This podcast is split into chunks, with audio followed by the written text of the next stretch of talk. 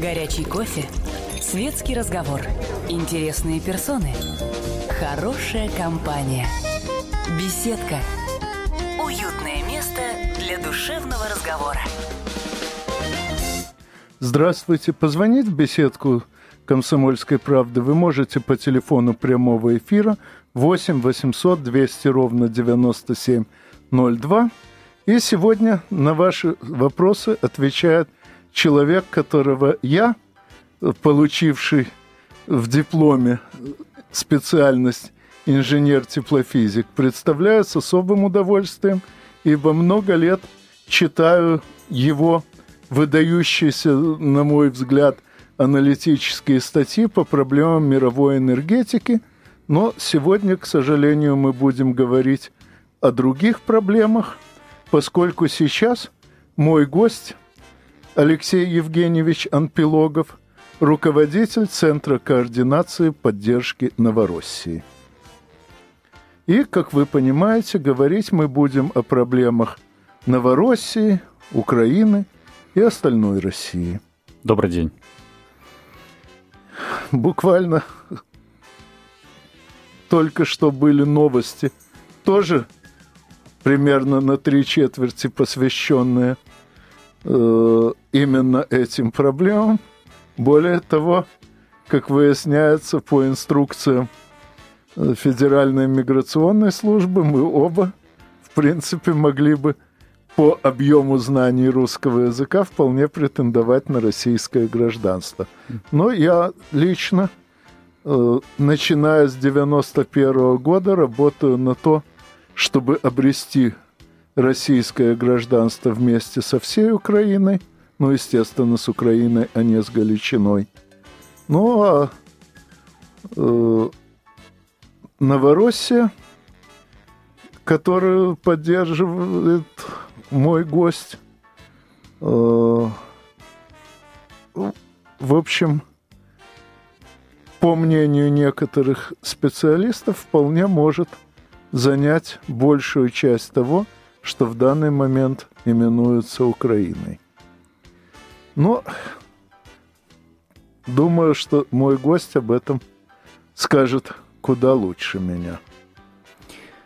Э, да, конечно. Сейчас вот эта вот новость, о которой мы слышали, что 850 слов — это и есть весь русский язык, который предлагается для э, вновь прибывающих иммигрантов э, в Россию. Это, конечно, такая вот ну, новость, которая всего лишь на порядок превосходит запас людоедки Элочки.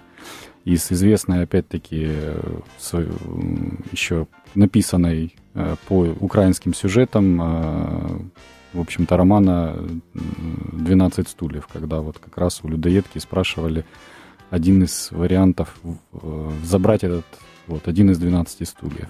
Но сейчас, к сожалению, у нас сюжеты из Украины идут отнюдь не столь веселые, как э, это было у Остапа и отца русской демократии, хотя, э, ну, в общем-то, все это начиналось как фарс, а сейчас, к сожалению, заканчивается как трагедия. И насколько быстро это все закончится, конечно, сейчас зависит от всех совместных усилий, как э, ополченцев, восстания Новороссии, так и всех тех людей доброй воли, которые поддерживают э, это восстание в России. Я должен сказать, что в самом деле, э, ну вот украинский сюжет, он высветил очень многие э, вопросы, которые до этого скрыто были в, российском обществе что такое русский мир, что такое роль России в, в этом мире и в, в большом мире, вот нашем земном. Насколько Россия готова к тем вызовам внешнеполитическим, которые на самом деле перед ней стояли на протяжении всех последних 20 лет. И сейчас э, нам нужно всем, в общем-то, осознать тот переломность того момента, который сейчас мы наблюдаем. То есть, с одной стороны, была очень быстрая победа в Крыму, которую все очень так вот механистически распространили на всю Украину. Ну, то есть вот Крым наш, и Украина тоже будет наша. На самом деле сюжет оказался гораздо более труден для истории, и сейчас, я думаю, мы видим только первый его акт. То есть э, восстание в самом деле уже перешло э, от стадии митингов к стадии вооруженного протеста. Э, мы уже сейчас наблюдаем формирование армии Новороссии. Э, формирования государственности этого вновь создаваемого государства, который дальше а, оно будет выстраивать уже взаимоотношения с центральной Украиной и, возможно, предложит ему совместный проект а, вот некой большой Новороссии. И нужно, в общем-то, будет каким-то образом а, э, разделить, скажем так, вот эти вот две идеологически несовместимые парадигмы, которые наблюдаются сейчас в Новороссии – это интернационализм, это антифашизм, и вот тот ультранационализм и фашизм, который поднял голову Галичине и нашел очень широкую поддержку среди власть имущих э, именно Юго-Востока, поскольку мы знаем, что простой народ Юго-Востока Украины, он поддерживает ополченцев, в то время как денежные мешки, они на самом деле выступают совершенно людоедских позиций. Вот моя как бы сейчас позиция о том, что Новороссия не ограничится вот этими двумя областями, а распространится дальше на Запад. Ну, были у меня статьи с экономическим анализом, и из этого анализа видно, что минимальная жизнеспособная в экономическом смысле конфигурация Новороссии – это от Харькова до Тирасполя включительно.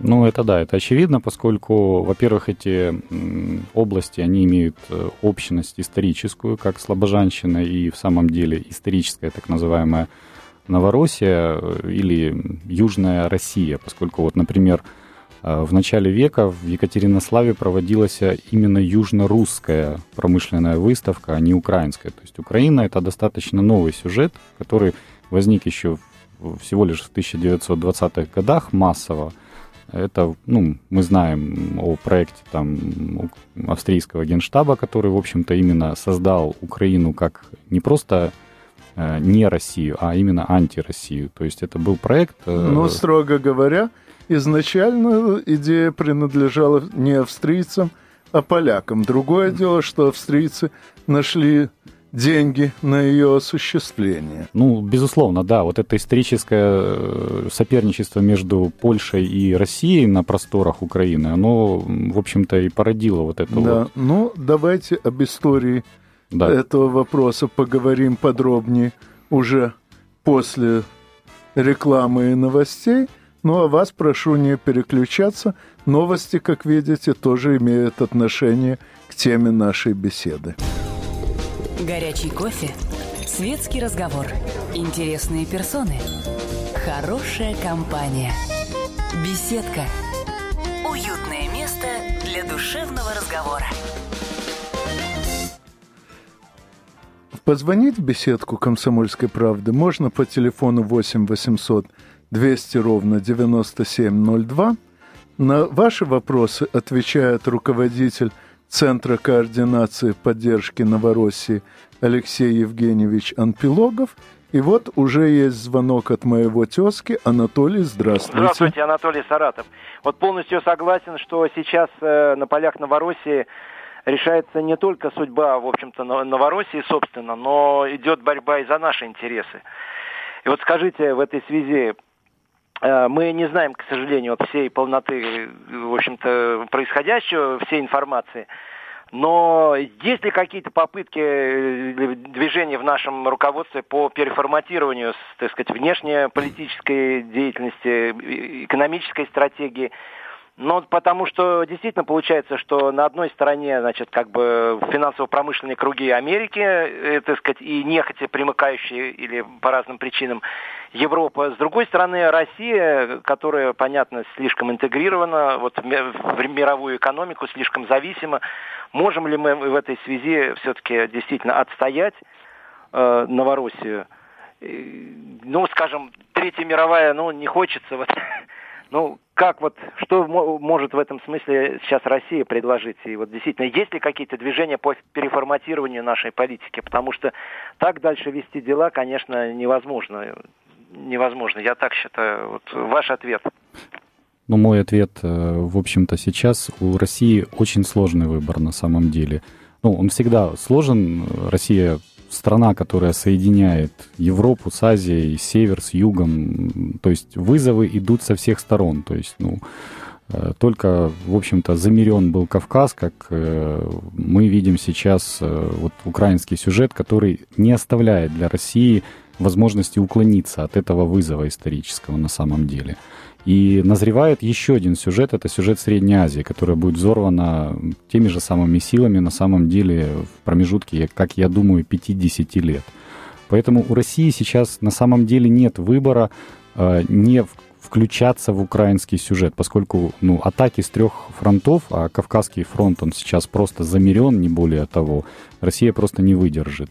Здесь уже не вопрос э, дефлопе, фуагры и вот богатой жизни Москвы или столиц, как бы, или больших городов России. Это вопрос исторического выбора российского. Этот выбор, он был всегда. Ну, было смутное время, была война 1812 года, была Первая мировая война, Вторая мировая мировая война. Всегда Россия вступала в войну неподготовленной. Сейчас это новая война, это, ну, есть такое понятие unconventional warfare, то есть это нетрадиционная война, или еще называется гибридная она война. И России было предложено вести именно эту гибридную войну. То есть, с одной стороны, невозможно ввести войска в открытую, поскольку в этом случае в самом деле Россия получает максимальные санкции, международную изоляцию, и в большинстве случаев она не готова, ну, во многих отраслях э, принять этот вызов.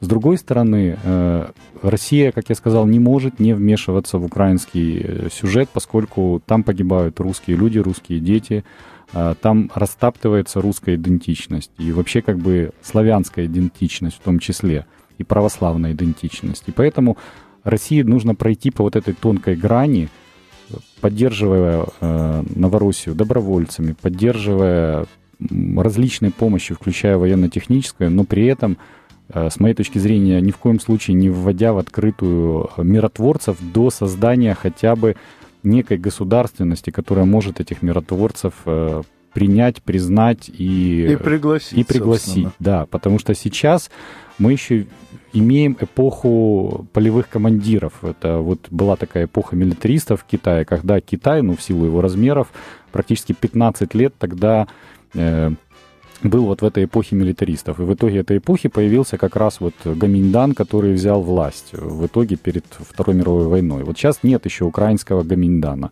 Ну, а я добавлю, что, на мой взгляд, э, с, так сказать, глобальной экономической позиции сейчас идет очень жесткое перетягивание каната между Соединенными Государствами Америки и Российской Федерацией, э, на чьей стороне в итоге окажется Европейский Союз. Ну, это и, да. насколько я понимаю, игры последних месяцев вокруг поставок газа на Украину и платежей за эти поставки – э, заметно сместили э, Европейский Союз на российскую сторону. Хотя трудно об этом говорить окончательно, но как аналитик, довольно много занимавшийся э, экономическими вопросами, я вижу некоторые признаки, позволяющие на это надеяться. Ну да, есть такая политика, называется она Римленд. Это был такой философ, ну, скажем так, точнее, геостратег Спайкмен, который после Второй мировой войны выдвинул вот эту вот стратегию Римленда, то есть это так называемый полумесяц, которым нужно охватить Россию. Э, туда входила тогда Турция, Иран, Пакистан, э, Япония. То есть это блокада э, серединной земли. Это концепция Хартленда или серединной земли, в которую как раз вот входит Россия. То есть Россия на самом деле контролирует всю Евразию, как я сказал. И э, Украина вот эта часть этой концепции, которая была рождена в 90-е годы. Это вот э, ГУАМ, так называемый, э, это с, э, Грузия, Украина, Узбекистан и Молдавия. Вот эти страны, которые были поддержаны как страны, блокирующие ну, Россию. В, межвоенный период бытовал термин лимитрофы. Лимитрофы, Дословно да. это означает кормильщики границы. То да. есть те, кто, по сути, э, за счет э, ухудшения собственного экономического состояния должны обеспечивать надежную границу от того, кого считают нежелательным хозяева этих лимитрофов. Но, извините, сейчас у нас Э, уже новый звонок. Андрей, здравствуйте. А, здравствуйте, вас беспокоит из Новосибирска. У меня вот такой вопрос. В свое время э, Иосиф Кобзон высказал свою точку зрения происходящему на Украине. А что слышно о Вадиме Мулермане? Что он говорит по этому поводу? У вас есть такая информация? Ну, у меня такой информации К сожалению, нет. нет. Ну, Иосифа Кобзона я очень уважаю за его позицию. Более того, его позиция сейчас была очень э, негативно воспринята такими персонами, как, например, Игорь Коломойский, который сейчас является де-факто гауляйтером, ну, хотя его называют губернатором Днепропетровской области. В частности, даже была исходя из резких заявлений Иосифа Кобзона, который является явля... Э, почетным гражданином Днепропетровска, и его песня Днепровский марш была э, официальным гимном Днепропетровска. Так вот, э, скажем так, Коломойский и его приспешники, они даже возобнили себя как бы представителями воли народа и сказали, что они будут ставить вопрос о том, чтобы Днепровский марш в исполнении Иосифа Кобзона убрать как официальный гимн Днепропетровска.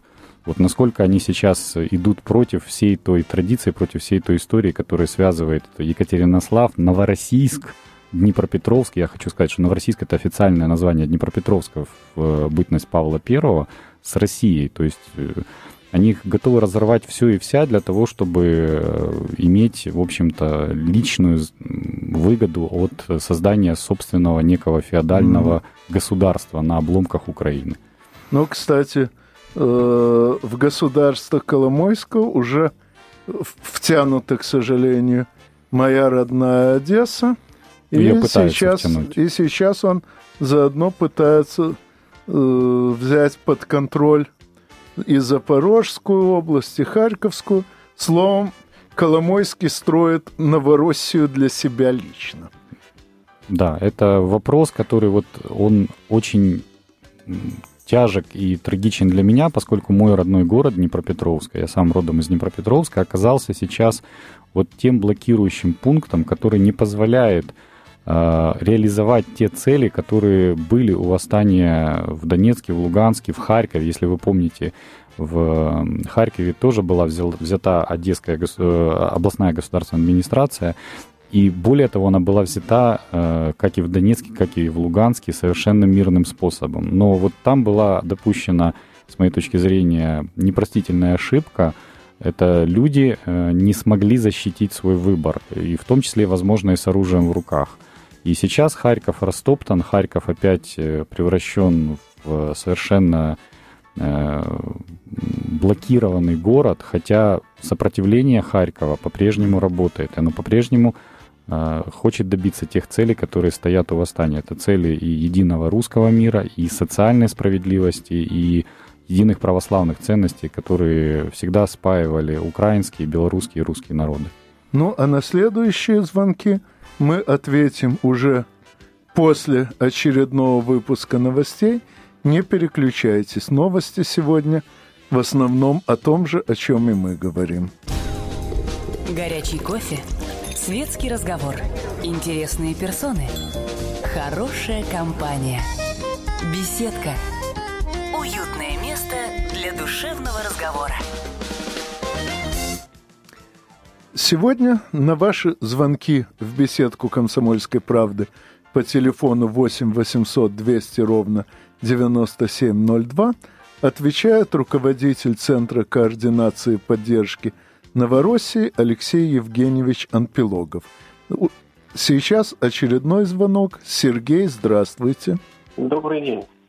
Скажите, пожалуйста, какова вероятность того, что Новороссия выдержит удары киевской хунты? Ведь посмотрите, Славянск сейчас на грани падения. И второй вопрос. А почему бы нам не осуществлять поддержку Новороссии через Южный Спасибо. Через что, извините, была какая-то помеха, я не расслышал через Южную Осетию, а. которая бы признала независимость. Ну, во-первых, Южная Осетия, да, в самом деле уже прислала, признала независимость э, Новороссии, или, если не ошибаюсь, Луганской Народной Республики. А, как я сказал, да, сейчас Россия э, всячески непрямыми способами и через заявление Министерства иностранных дел, и через э, предоставление различных данных там, по спутниковому наблюдению, по Э, агентурной работе, которая, безусловно, ведется и на территории Новороссии, и на территории Украины, она поддерживает новороссийское восстание. Ну, э, это можно говорить открыто, поскольку, э, ну, это есть часть русского мира, это есть часть э, славянской общности, которую Россия ни в коем случае Вы знаете, не может бросить. Я бы даже не называл это восстанием. На самом деле это попытка подавления сепаратистского мятежа, начатого в Киеве в 91 году. Да, это я хочу сказать, что сейчас вот моя позиция и позиция тех людей, которые работают вместе со мной, и мы сейчас эту позицию доносим до всех тех людей, которые ну, от отчаяния взяли оружие в руки, что именно Новороссия есть правоприемница э, ну, вот той легитимности, которая была у той же самой Украинской Советской Социалистической Республики, которая объявила о своем вот сепаратном мятеже в 1991 году. Если вы помните, тогда именно наличие громадной армии, отмобилизованной для противостояния блоку НАТО, и было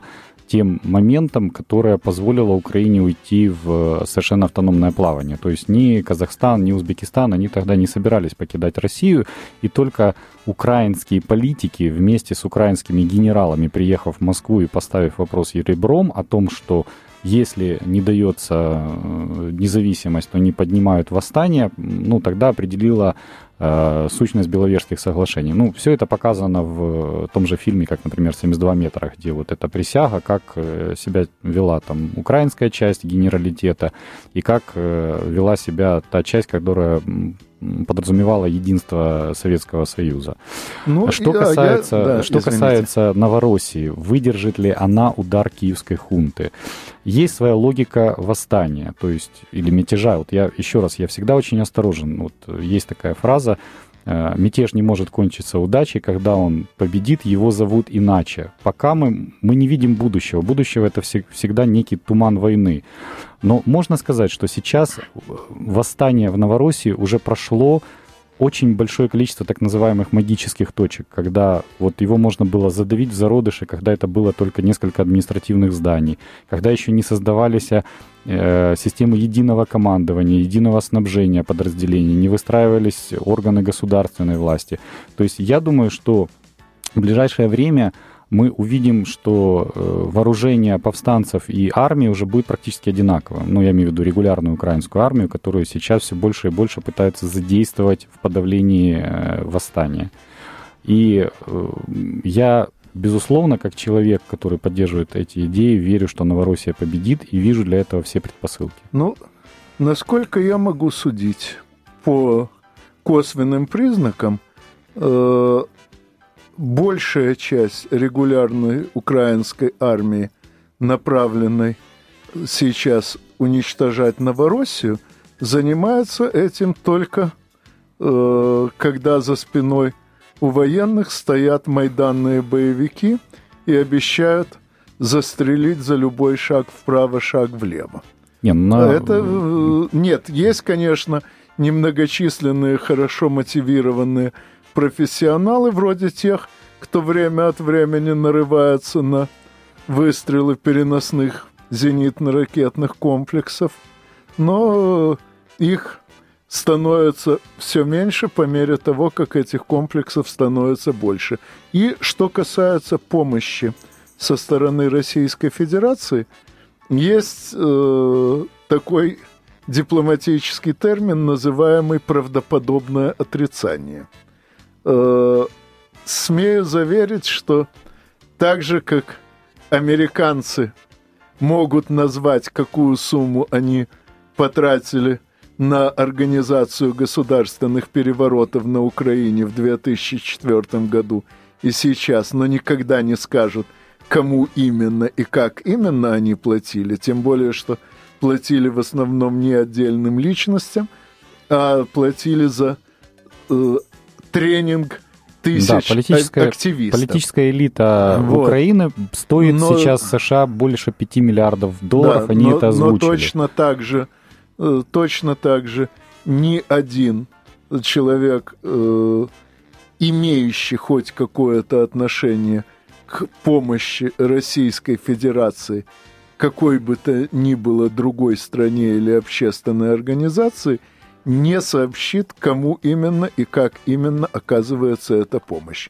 Я со своей стороны могу только сказать, что каждый из нас может в какой-то мере оказать такую помощь. И, скажем, реквизиты Центра координации поддержки Новороссии вполне доступны в интернете. В частности, если не ошибаюсь, есть копия этих реквизитов на сайте газеты «Завтра», но точно не помню, но всеведущий Google подскажет. Да. И, соответственно, каждый из нас может по мере своих сил оказать, э, оказать поддержку новой республике и в отличие от поддержки, оказываемой на государственном уровне, эту совершенно незачем скрывать от кого бы то ни было. Ну, здесь есть, да, такая аналогия. Есть э, очень известный сюжет об ирландской партии Шинфейн. В переводе на русский язык это означает «мы сами». То есть это партия, которая объявила независимость Ирландии. Это, если вы помните, была часть Соединенного Королевства еще во время Первой мировой войны. И тогда именно помощь Соединенных Штатов, вот оказываемая ирландской диаспорой в первую очередь, ну и вообще всеми американцами, она тогда позволила Шинфейну э, добиться реальной независимости Ирландии от э, Великобритании. И сейчас вот именно э, помощь простых людей, я должен сказать, двигает нас в первую очередь и в большей мере в том, что мы делаем для того, чтобы поддержать и направить, что очень важно, вот Новороссию на тот путь, который мы считаем наиболее справедливым и наиболее соответствующим целям а, развития той вот бывшей Украины, на обломках которой сейчас по факту возникает новая государственность. Это именно истинная народная государственность под истинно народными лозунгами. Ну, ага.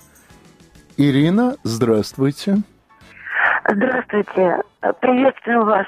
И хочу выразить просто огромную поддержку от простых вот граждан, которые звонят в эфир на радио «Комсомольской правды», от всех вот всех, кого я знаю, и у всех, у кого есть родственники там, сейчас на Юге Востоке Украины, друзья, знакомые, и даже просто, ну, просто все люди, которые вас поддерживают всей душой, мы очень переживаем. Вы знаете, вот у, меня, у многих такой вопрос возникает. Ну, вот Россия признала независимость Южной Осетии, Абхазии. Почему мы не можем сделать это с Новороссией? Вот у нас есть такие журналисты, которые поддерживают э, Киев эту киевскую хунту. И когда звучат вот такие от простых граждан, они задают вопросы, а зачем это надо, что это даст России? Но Ярош ответил, по-моему, очень точно в интернете на своей страничке. То, что они там формируют батальоны именно Сашко Белого, и то, что они хотят задавить не только Новороссию, но и Крым, и уже их цель это Кремль. Вот почему наше руководство не может понять э, вот этот вот сценарий, он же реальный совершенно, он же оплачен. И почему вот нельзя просто признать Новороссию, как это сделано с Южной Осетией? И еще такой вопрос. Почему не использовали в свое время Януковича, которого можно было привести в Донецк под охраной, чтобы он заявил, что он законный президент, и он обращается к России за помощью, потому что творится, сейчас творится геноцид русского народа, потому что во время Советского Союза очень много русских приехали в Донецк, в Донецкую область, и в ближайшие области на Понятно. работу, и там и осели. Ну, Почему мы не можем признать? Спасибо Большое огромное. спасибо за ваши вопросы. Мы на них ответим после очередного выпуска новостей. А что касается русских, то они жили в Донецкой области, да и по всей Украине, всегда на протяжении всей истории русского народа.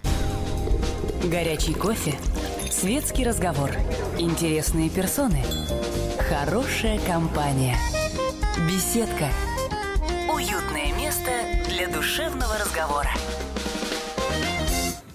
Позвонить в беседку вы все еще можете по телефону 8 800 200 ровно 9702, но прежде чем отвечать на новые звонки, мой сегодняшний гость, э, руководитель Центра координации поддержки Новороссии Алексей Евгеньевич Анпилогов, ответит на вопросы, заданные непосредственно перед новостями. Э, ну да, я напомню, что вопрос звучал, почему Россия столь быстро, как она признала Южную Осетию и Абхазию, не признает сейчас Новороссию. И второе, почему не использовали Виктора Федоровича Януковича, который э, обладал э, де юра всей полнотой власти легитимной для того, чтобы обеспечить и поддержать Э, восстание в Донецке и в Луганске. Ну, первый вопрос, э, я должен вернуть э, нас как бы к истории, сказать, что на самом деле южно-осетинское и абхазское восстание начались еще в 1989 году. И вот то медленное нарастание гражданского конфликта до стадии открытого вооруженного столкновения шло на протяжении практически трех лет.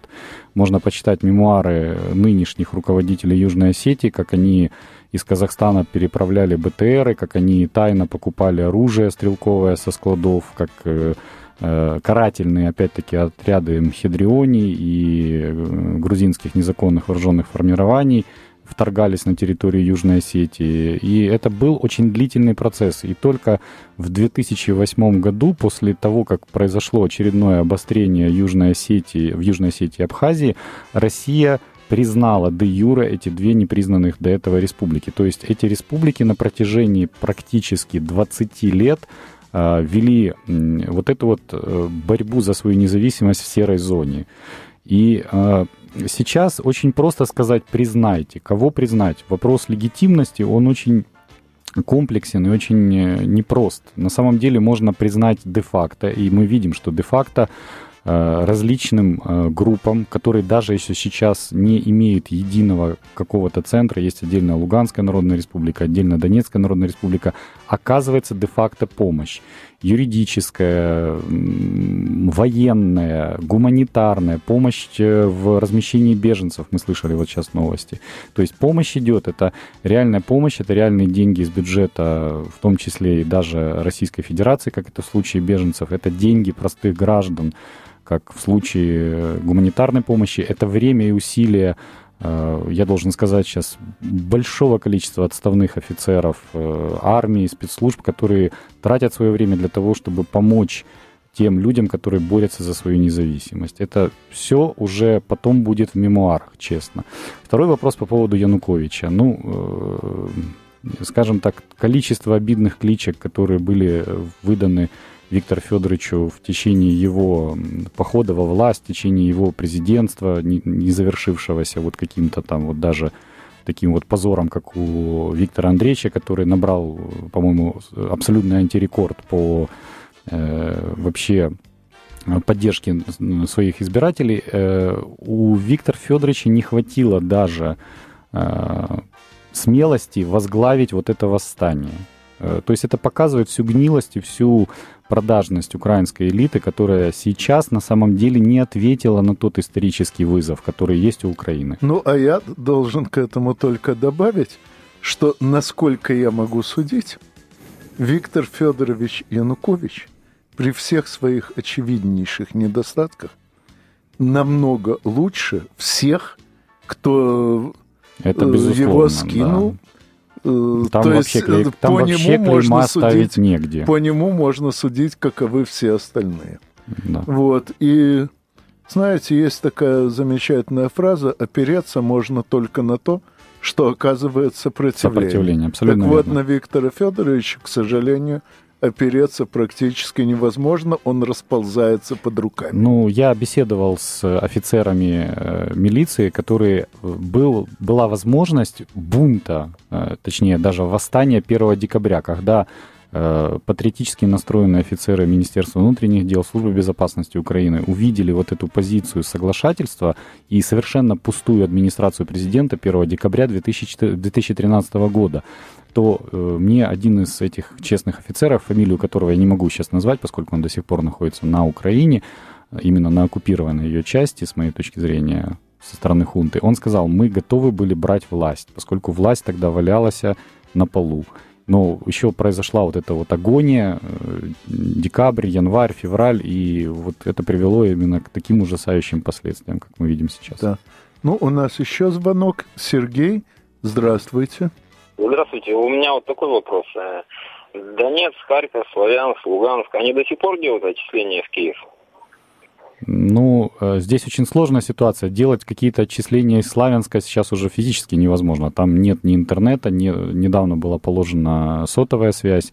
А Харьков, как я сказал, вот это сейчас растоптанный город, в котором все эм, вооруженное и даже легальное политическое сопротивление задавлено, в котором до сих пор случайные люди, попавшие под э, руку право, с позволения сказать, правоохранителям, они по совершенно надуманным обвинениям сейчас обвинены в штурме э, Харьковской областной государственной администрации. Там есть люди, которым там по 65 лет, которые просто физически не могли штурмовать ее вечером.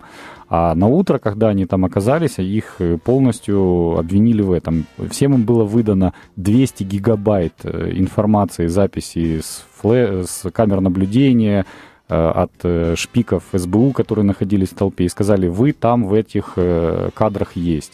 И сказали, если вы себя не нашли, то судьи вас там найдут, и вам вынесут обвинительные заключения. Ну, можно здесь вспомнить и Константина Долгова, которого по совершенно надуманным обвинениям посадили в тюрьму.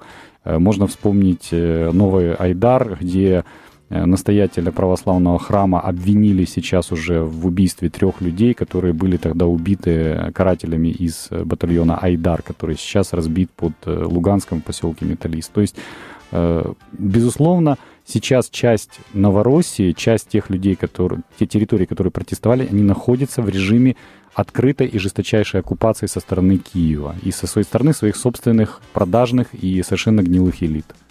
Ну, насколько я знаю, пару дней назад э, в Донецке э, были заняты э, представителями Донецкой Народной Республики. Местное представительство нескольких ведомств, занимающихся перечислением денег в Киев, и вроде бы идет какое-то движение а... насчет прекращения нет, здесь, здесь вопрос гораздо сложнее, э, поскольку сердце змея, э, система электронных платежей, так называемая СЭП, э, находится в Нацбанке в городе Киев. Соответственно, просто отключение сейчас Донецка от всех платежных систем де-факто подразумевает единовременное тут же создание своей системы электронных платежей. Э, я знаю, что сейчас такая работа ведется как на территории э, Донецкой и Луганской Народной Республики, так и отдельными общественными, опять-таки, подчеркиваю, группами в России.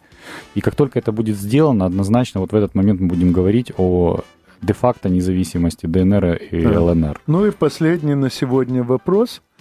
Андрей, здравствуйте. А, да, добрый вечер. Здесь Андрей, город Красноярск. Я хотел бы э, поинтересоваться, знает ли кто-нибудь или представляет, э, какой будет бюджет, э, э, какой стартап будет на Новороссии. Ну и как филателист, собирающий новые марки новых республик, э, что Донецкая, что Харьковская, что э, э, э, при, при Приднестровской. Э, хотел бы узнать, какие марки выйдут в Новороссии. Спасибо. Ну, насчет марок я еще не знаю. Я знаю, что вручены первые награды Новороссии в Славянске. Это Георгиевские кресты, но мы все знаем убеждения Игоря Стрелкова. Он убежденный монархист, поэтому он отчасти возрождает некую э, страну, которая была в его как бы реконструкциях. То есть первые награды Новороссии уже есть, и есть первые герои, э, и, к сожалению, первые павшие герои. Что касается бюджета, Новороссия, э, если рассматривать вот ту историческую общность, это громадная страна с 20, а то и 25 миллионным населением и с мощнейшим промышленным потенциалом. Именно юго-восток Украины до последнего времени был донором всей остальной страны. Все вот эти рассказы о том, что Донбасс э, стоит на коленях, что он сосет деньги из бюджета, на самом деле это абсолютная ложь, поскольку именно перераспределение бюджета через Киев, как вы знаете, большинство компаний было зарегистрировано в Киеве, там же платило налоги, то есть Киев это некий аналог э, ну, вот такого вот спрута, который вытягивал э, соки со всей Украины и потом отдавал только часть назад. И если просто посмотреть, что брали из страны, 25% экспорта это был Донецк и Луганск. Ну, я надеюсь, что с нашим гостем мы еще раз-другой увидимся, но не больше, поскольку очень хотелось бы, чтобы Новороссия уже сама могла поддерживать других, а не только нуждаться в поддержке. Новороссия а быть. А с вами, как всегда, услышимся через неделю в беседке радиостанции «Комсомольская правда». До свидания. Беседка.